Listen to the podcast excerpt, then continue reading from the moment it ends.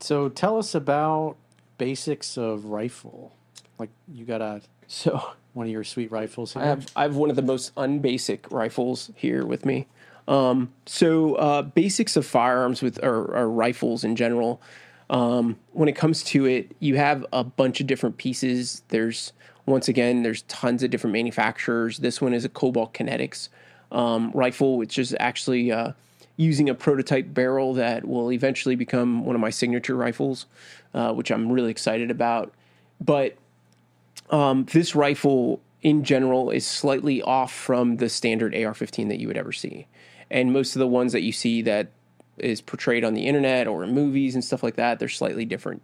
You know, there, there's variations in them in many ways, but you essentially have stock grips, you know, handguards, barrels, um, the standard things that you would need to to shoot with when when it comes to one of these. But this one has a couple different things that that change it a bit. So on this, I use a a variable powered optic, so it's a one to ten magnification on it. But I also have a small red dot on top, so it gives me different things, uh, different ways of aiming, different ways to utilize them. Um, the cool part about this, just like we talked about at uh, at lunch there, uh, we don't have any problems with any kind of uh, electromagnetic issues because now the reticle is etched into the glass. So the glass is there. It doesn't need uh, it doesn't need any kind of batteries. It's kind of cool. so if the apocalypse happened and EMPs are going off, Yeah. that rifle would still work. It would still work. It would do most of the work. The only things that wouldn't work is probably this little red dot, this little guy, and this little guy because they're powered by batteries.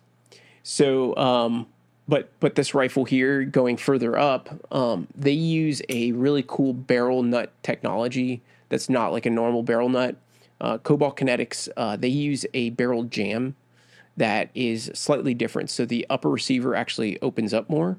The barrel sits into the upper receiver, and then there's a barrel jam that screws down over the barrel, almost like a, a giant shim, and goes right over it, screws down, and clamps the barrel into the upper really tight to the point that there's very little movement in the barrel when it shoots. It's kind of cool. So the barrel harmonics are slightly minimized or changed per se.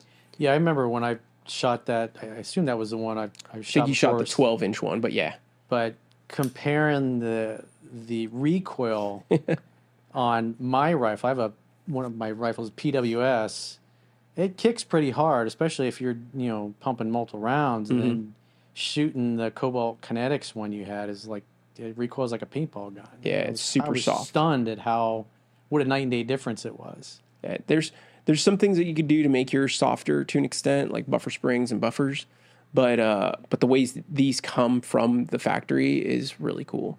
Like they they take pride into tuning their equipment to make it more usable for most people, and it's not like a boutique thing. It's that's their standard, so it's kind of cool. And then um, and then going up my rail here, my handguards, I have a couple different things. So I have a laser uh, device that is meant for using with night vision or with your eyes, right? There's a visible setting also, but it's mainly for night vision use. It's called the B Meyers MAWL. And then I also have my my cloud um, REIN 2.0, which is their their light, and it's just a really high powered light, um, essentially a Is it spotlight. infrared too, or is it just the No, light? it's just white light So you don't use infrared on your rifles? not uh, not in white light form. The laser device has its own uh, flood that kind of looks like a flashlight in IR. So it's it's a one one system that does both. It's kind of cool. So it's it's very very usable and and super useful. And then lastly, at the end of my muzzle is a suppressor. So this this one's from a company called HUXWRX, and it's probably the OSS one. it's old OSS or uh, OSS used to be the name of the company Oh, so they changed the name. Mm-hmm. but it's the same same peeps. And so, tell us the diff the difference on that type of suppressor versus the normal, like a Surefire. Or, So, a couple different things, right? So, Surefires they use a baffle system to kind of control the gases that are going in and expanding, right? So it it's essentially a muffler for your gun, and um, and I don't know why they're demonized so much. Uh, probably because of Hollywood to an extent. movies. Yeah, it's Oh, you don't need that. it's a misconception, but you want to kill people silently. That's why you want it. bad guys don't use these. So uh, if you think about it, like the suppressor is actually really good for you. Um, it's something that protects your hearing a lot more. Um, guns are loud. Yeah, especially that, that Even- one without a. and even suppressors are loud. Like we still wear hearing, hearing protection with these. But if in the case I had to use it without hearing protection, like in a hunting situation where I'm not wearing you know earmuffs or plugs, um, and I'm I'm hunting anything, deer, people, whatever it is that you have to do, um, depending on your context and your situation, um, you end up actually protecting your hearing a lot better than you would if you were shooting this thing without it. The other thing is uh, these HUXWRX cans work with a flow through design. So, kind of like a turbine. So, all the gases are going in and back and in and back through these little chambers and eventually coming out these ports that are on the front. So, it's it's very, very soft shooting can that provides some some uh, relief to the shooter, but it also So you don't get the bad blowback you do the exactly other ones. all the all That burning sensation when that stuff hits your eyes. it's it's terrible. Also, when you when you go and you inhale that, that's a lot of carbon and lead into your your system that you, as a normal recreational shooter, wouldn't matter. But somebody that shoots on a, a more than weekly basis, like I do, um, this is really useful because it keeps all those gases out of my face. It also makes it so there's no overgassing or undergassing of the system. So a lot of suppressors because they don't have enough or they change the gas dwell times for the bolt carrier and stuff.